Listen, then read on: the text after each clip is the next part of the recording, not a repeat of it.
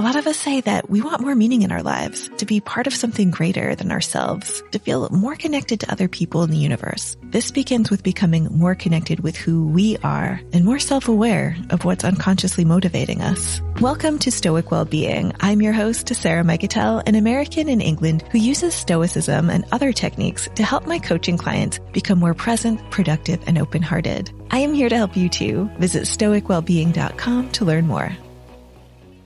As a listener of this podcast, you've already heard me talk about how the ancient philosophy of Stoicism offers guidance on how we can live the good life in the modern world, how to be less stressed, how to be a better listener, how to be more productive. But Stoicism is about a lot more than just improving ourselves on an individual level. It's about improving our communities and becoming an active member of society. No one is an island, says today's guest. That's actually the title of chapter five of the book he co-authored, Being Better, Stoicism for a World Worth Living in. I am speaking to Kai Whiting, an English researcher and lecturer in sustainability and stoicism who is currently living in Lisbon, Portugal. Kai and I spent several hours talking together. He is a new BFF, and I definitely plan on visiting him in real life. I loved our conversation so much that I am splitting it up into a few different parts. And this week we are focused on why Kai decided to focus his book on Stoicism for the common good. And we get into a fascinating discussion on how contemporary cancel culture is a version of exile from ancient times and how Stoicism offers an antidote to cancel culture. As you may have heard already on this podcast, the Stoics really looked up to Socrates, who questioned everything. He was always questioning things. He didn't assume he knew everything, and he didn't shut down people who he disagreed with. He listened to them. So we are going to get into like what today's society is like when it comes to listening, canceling people. I found it very interesting and helpful, and I think you're going to like it as well. Let's jump in. Welcome, Kai. Thank you so much for joining me today. I'm really excited to be here today, Sarah. Thank you for inviting me. I know your your interest and like what you've been working on over the years has been stoicism and the common good, and you chose to make that the focus of your book. So, could you talk to me a little bit more about why this is, and then also like what what role does community play in a Stoic's life? I found that the contemporary Stoicism offering was very much fundamentally glued or um, to, or even welded in some cases to the idea of what was in our control and what's not. And then you focus on virtue. And that tells me more about the modern sort of thinking than it does anything that the Stoics had to offer. So the reason why it focuses on the common good is because it says one is called to be virtuous, but one is called to be virtuous not just for one's own sake, but for the sake of others. Because what's good for, basically what we said in chapter 7 was what's good for Sparta is good for the Spartan. So what's good for your community is good for you. And in the in the contemporary sense, we're very individualistic, which is fine as long as we use that individualism with one eye firmly, you know, or one foot firmly in the cosmopolis, as in the, the global community. The minute we think that individualism is being separate and and highlighting that, you know, Kai as a person is more important than anything else, that's when I think it, it gets lost, especially if you're focusing on well, it's not climate change is not really in my control, so I'm not going to do anything about it because at the end of the day, like I can't stop the fuel companies extracting oil, right? So I just, you know, I just won't do anything. And this is so anti-stoic. It's like, well, it's not really what they said. They said like, okay, what can you do? How do I get to work? Oh, I use a, you know, I use a car. Could I get a bus? Is that is that reasonable? Could I car share? Is there not a way to reduce this this demand? For, for that fuel. So it was kind of like trying to push back against this contemporary notion that we are individuals and we need to decide which is what is in our control as individuals. So the Stoics were like, no, like you really, we don't want hypotheticals. We don't want like the trolley problem. Like, should I, who should I, should I, should I push a fat man in the way to save other people? No, they were like, I want a realistic problem that you can see on the street what's happening and how do you focus on the common good there how do you focus on the well-being of that individual how do you use your reasoning to do that and so i felt like if stoicism can't give us an answer to how do we deal with like economic inequality how do we deal with climate breakdown how do we deal with tribalism which is rampant right now in the us right. and yes. the UK slightly, slightly, slightly better, but going the wrong way. How, if Stoicism for me can't answer that question, then there's not much use because I think those are the challenges we're facing right now. I, I don't know if you'd agree with me, Sarah.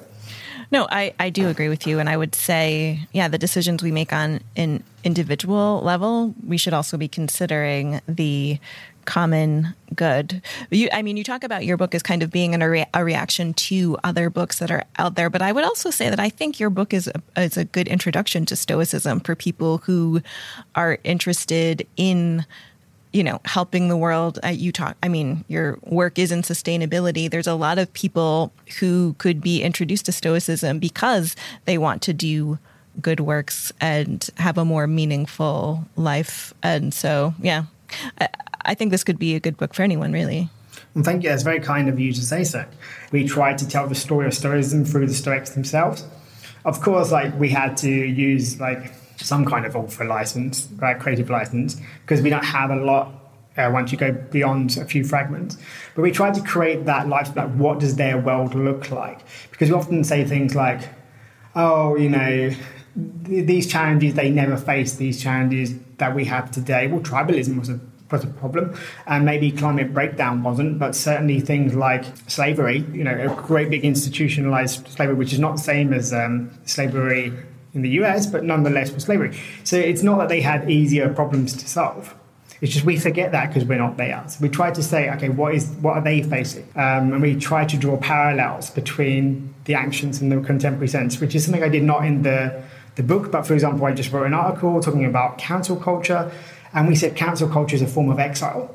So Stoicism is useful because it basically helps people who have been exiled or people who want to decide whether they should exile somebody. So we said, well, cancel culture is a form of exile. So therefore, like you know, contemporary Stoics could lean on ancient Stoicism to help them in that, to make a decision: should they cancel someone, should they not? What do they do when they've been cancelled?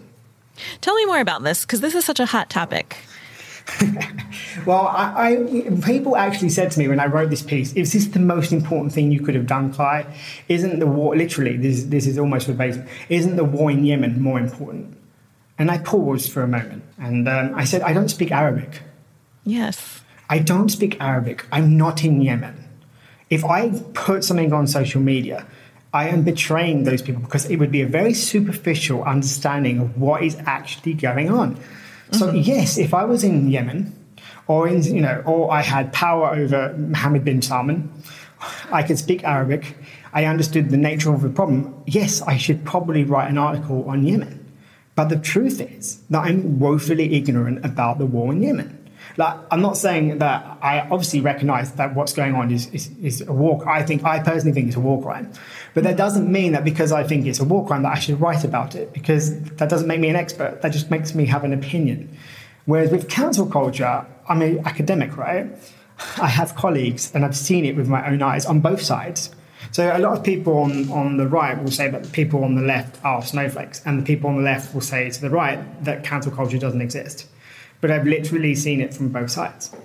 Regardless of position, there's people who want to cancel and people want to be who who are cancelled.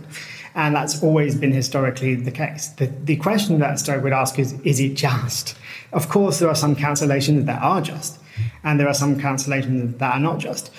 But that wasn't really the point of our article because we called it, so as Jonathan Church and I, we called it Is Stoicism an Antidote to Cancel Culture?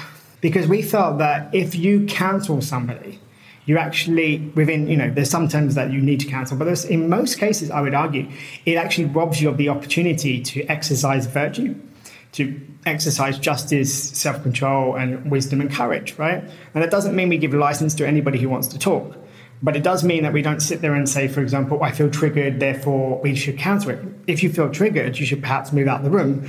But that doesn't mean that everybody should be unable to hear what a speaker has to say. Because it's only in Socratic dialectic or only in the dialogue that you and I, Sarah, find the answer to a very complicated question, right?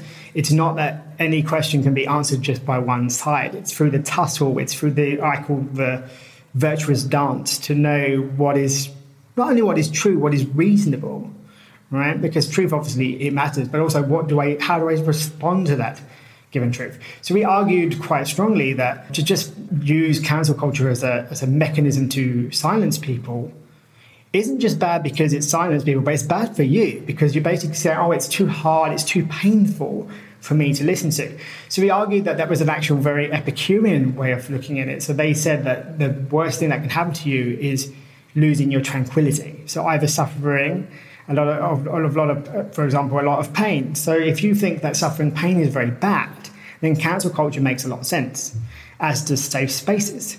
On the other hand, if you say, well, pain can be used for virtue, and that's what matters, then there's not much sense in counseling people, right? Unless, for example, you might say, well, we don't tolerate the, inciting of violence, and you have, you know, you explain why that is, and if you incite violence, we will remove you. So it was really funny because people then threw a load of vitriol on me for being, you know, daring to say something. I was like, but you haven't read it. it was obvious that they hadn't read it because that wasn't the point we were making. We weren't saying that cancel culture was good or bad. We just said that it robbed you of an opportunity, and if you wanted to claim to be stoic, then you should be very careful about how you sculpt, uh, uh, sculpt your own character. Do you feel like it was your stoic duty to speak up on this topic? It's a very good question. Yes, because I'm an academic, because I saw it, and I couldn't, I couldn't just shut my eyes to it. And I didn't want to blame the left or the right because actually Stoics are not called to be left or right. We're called to be reasonable and to listen, listen to reasonable arguments on both sides. So I thought that was a good exercise of like, okay, do I really like, do I really believe in Stoicism? Like, do I really believe that this is reasonable? To what extent do I believe it's reasonable? Which is why we said if you think pain is really, really the worst thing that can happen to you, then yes, we should have cancel culture. If on the other hand you you have a virtue ethics framework, then it doesn't make any sense it's actually yeah. illogical. And people didn't like that argument very much because they wanted it to be, they, I basically didn't want to pick either side. They didn't want to say that cancel culture was good or that cancel culture was bad because actually, in the Stoic sense, it makes, it does not make the moral difference. It depends on why you cancel. It depends on how you cancel. It depends on who you cancel and who is canceling. Because people say, "Oh, I'm canceling somebody very powerful." There was a really good example at my old university, so I knew a lot about this case. Speaking to my colleagues, of a student who aged 29 was asked a question in a classroom about what she thought a woman was. She answered, was put on mute, and is now threatened with the cancellation of her degree. Now, if you're a teacher and you invite a student to respond, you should be mature enough to either correct that response or at least say, well, there's a bit of a nuance there. Let me have a caveat here, right? You said this, but this caveat could be this, and not silence someone. That's to me very bad pedagogy because you're not actually it's not education at that point it becomes political. And that individual even if if i agree or I disagree with her i don't think we should be able to cancel her degree after she worked four years to get it. And that's the problem. It's not only about cancelling famous or powerful people. I i would say in that case actually the powerful individual in that particular situation is the university as in the legal individual legal entity yes. and the student is actually powerless so I found it really odd that people on the left were saying that she should be cancelled. And I was like, that's not traditionally the left's position, is it? Could you talk a little bit briefly about like Stoics, Stoics going into exile, being forced into exile? Yeah, so actually, people miss the point of exile sometimes. They think that exile means you get to go to a place you didn't want to go to that's not really why exile is bad. The reason why exile is bad, Sarah, as you probably, when you think about it, you'll recognize, is that outside the city gates, it was a no person's land or a no man's land, but let's call it a no person's land. It was, it was a place where you'd get robbed. It was a place where you'd go missing. It was a place where you were killed. It was a place where you had no protection because you were beyond the city gates. It was a place where you had no one you could depend on. There was prob- there was no running water. There was no food easily available, and you were excess. You know, it was excessively likely, extremely likely, sorry, that you would have been robbed and killed. No one would have thought anything of it. So people think that exile is about going to a place that you don't want to go to. It's actually saying we don't care about you. We don't care if you live or die.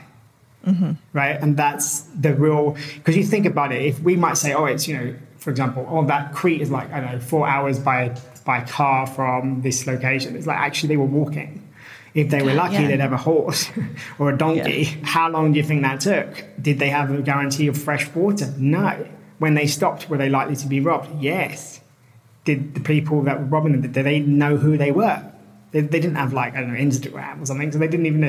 they knew they were rich, but they didn't know they were. So that's what it hmm. It's like you are no longer anybody you're no longer important. If you die, that's fine. So I think that's the thing that we miss with Exile, which is why I think cancel culture is a bit like that publicly. It's like, we don't mind if you lose your job. We don't mind if you lose your following. We don't mind if you get kicked from Twitter. We don't mind if you lose your, your name in the, in the circles that matter to you, right? It's the same, the same thing. So a lot of the Stoics were exiled. Like Musonius Rufus gets exiled twice for like disobeying like what the, what the, the emperor wants basically. And it's, it's just such a powerful thing when you think about that he's literally told you're a nobody. We don't care about you anymore. And he's like, well, my principles matter. They, they matter sufficiently. And I think that's something really, really powerful because he, when you, when it's not just that you have to go to a place you don't want to go to. It's like you are very likely to die, and that's an entirely different way of looking at exile and looking about what that means, right? Because it's not only just losing your comfortable house in one place and going to another it's literally losing your identity. Because uh, people forget, uh, we wrote about this for the American Philosophy Association, that people often say that Stoicism's a white rich man thing. And I'm like, well, Zeno wasn't white, and Cleanthes of Assos isn't from Athens or white either. So those two are not from Athens. And it says so in their name. The, your location was incredibly important more so than say your family name, because we go Zeno of this place, Cleanthes of this place, Chrysippus of this place.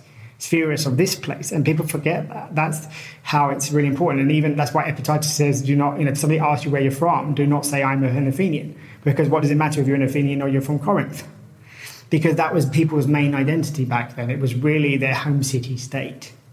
It wasn't necessarily their skin color. It wasn't necessarily their religion. It really was where they were from. So that's another thing that it was doing. It was unsettling a person's identity. I interviewed Donald Robertson a while back, and we were talking about how like heated things have gotten in the U.S. and how a Stoic practice to sort of bring that down and to avoid canceling everyone you know is to get curious and start asking questions like but genuinely curious questions with other people. And I, I really took that to heart and also you know, the concept that in other people's minds they're doing the right thing or like they're right in their own mind and ha- have made that an actual practice in my life. And I have to say, it has worked every time, which is amazing. And even if you're not like convincing people over to your side, you can end with saying like listen i know your heart's in the right place and i hope that you know that my heart's in the right place and then and we can leave it at that. Is it, is it very, I mean, the banality of evil is what you were talking about, that nobody does evil because they think they're evil. Absolutely. I mean, I remember somebody very angry with me uh, on Facebook about something I said about Stoicism, and they were flat earther, actually. And I was thinking, well, a flat earther isn't a hard person to persuade. the yeah. reason they're a flat earther is because they haven't thought about it very deeply. They've stuck to their guns rather than go, okay, what does the science say? So I just thought, okay, do I need to attack this person because they're a flat earther? So I started to say to him, we're on the same side. If you believe that the best thing that you can do is, is, is you know, be influenced by Stoicism so that you can live a life worth living, I think I said to him, the good life, um, then we're on the same side. And his whole, he couldn't attack me, like, because he, he, he, was so expecting, because that's what happens, unfortunately, with two flat earthers, as far as i mm-hmm. I've spoken to them. They're so used to getting attacked, they go into defense mode, like, automatically. And he was, he had no defense because I was like, we're on the same side. He was like, oh, and he listened then because I wasn't attacking yeah. him. I have no interest in attacking you. He's like, "Why I believe this?" I said, "I don't have an issue with that belief. It doesn't bother me that somebody's a flat earther. It makes no difference to me because I'm not an astronaut. I'm not. I'm not a pilot. It doesn't. It doesn't make any difference to my life, right? He's not my student. I'm not teaching him geography."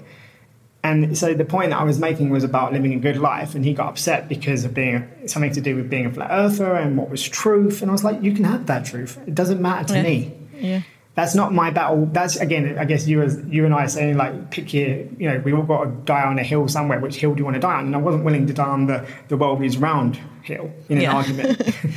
Just going back to like cancel culture and like finger pointing and everyone feeling like they need to get their like their way is the only way and you know people don't ever respond well when you're pointing a finger in their face so so I didn't get a chance to read your article yet, but can Stoicism save us from cancel culture? I think it can save people individually when they think about it. Like if they if they think like what is the worst thing that can happen to me And the answer is I can lose an opportunity to grow. I can lose an opportunity to, you know, build my character. Then cancel culture loses its power because it's no longer about avoiding pain and being in a tranquil situation. So I actually talk about in another article that's going to come out in the next few weeks, like people who are keyboard warriors being Epicureans, again, in their Epicurean garden of being in their tranquil garden, that when things get too heated, they then scurry back and sit on a chair.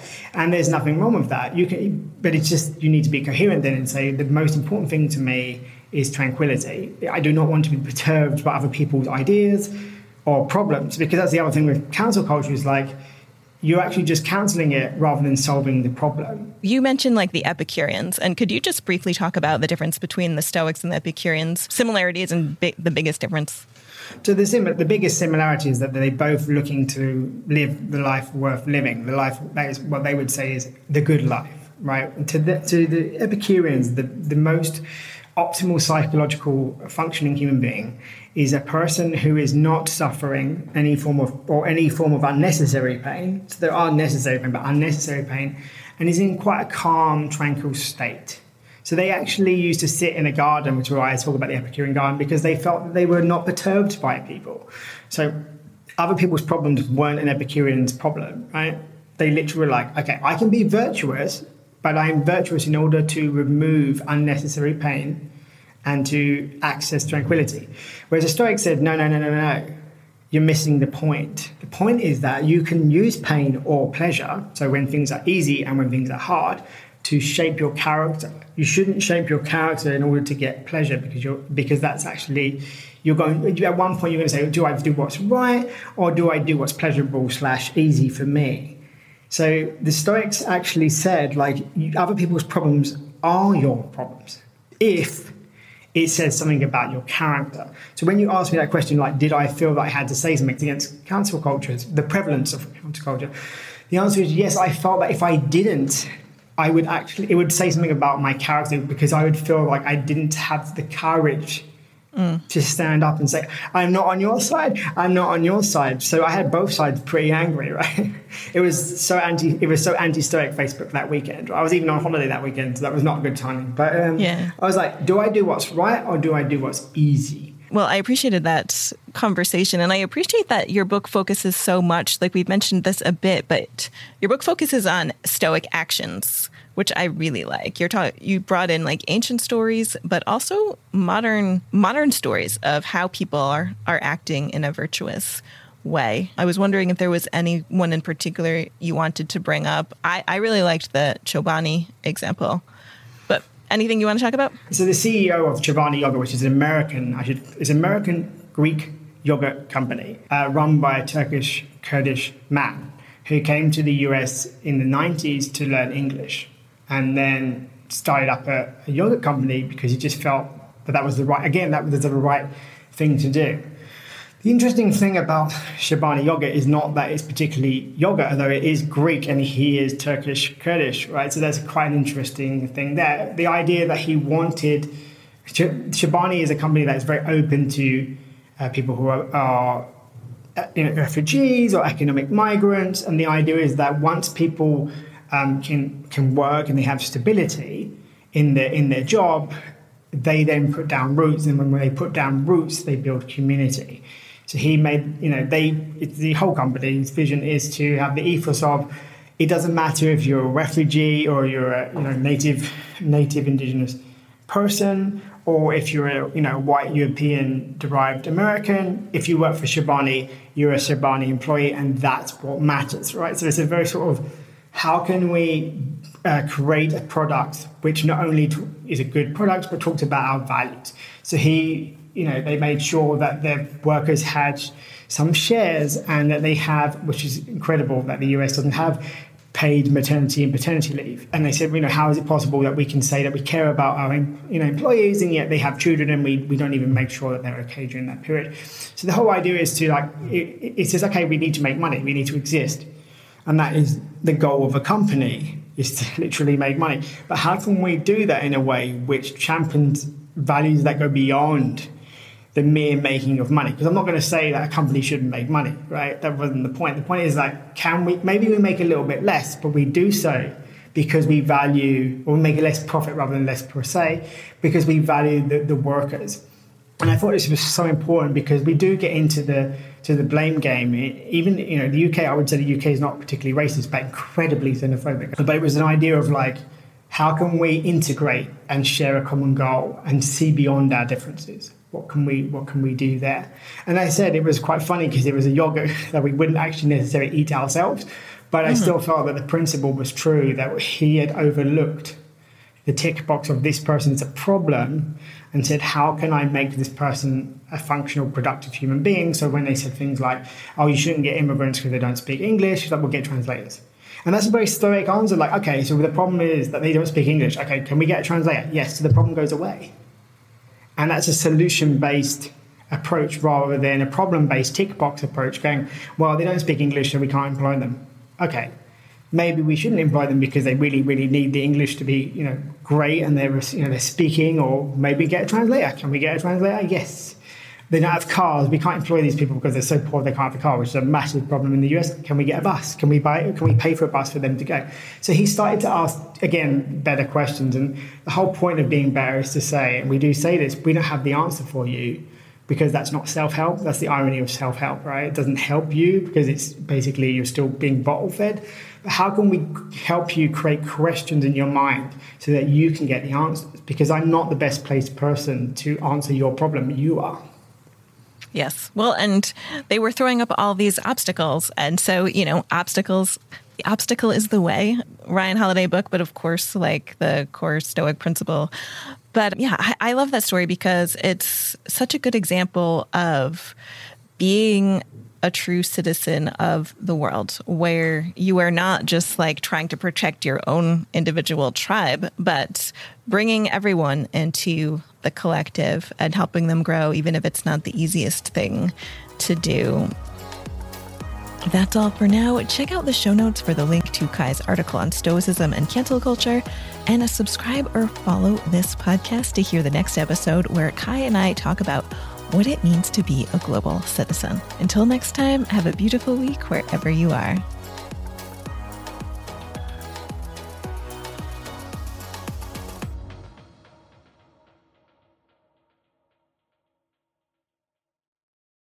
Hey, let's continue the conversation. Head on over to my blog on Substack for more content on how to thrive through better communication, stoicism, and global exploration. That is right, blogging is cool again over on the Substack platform.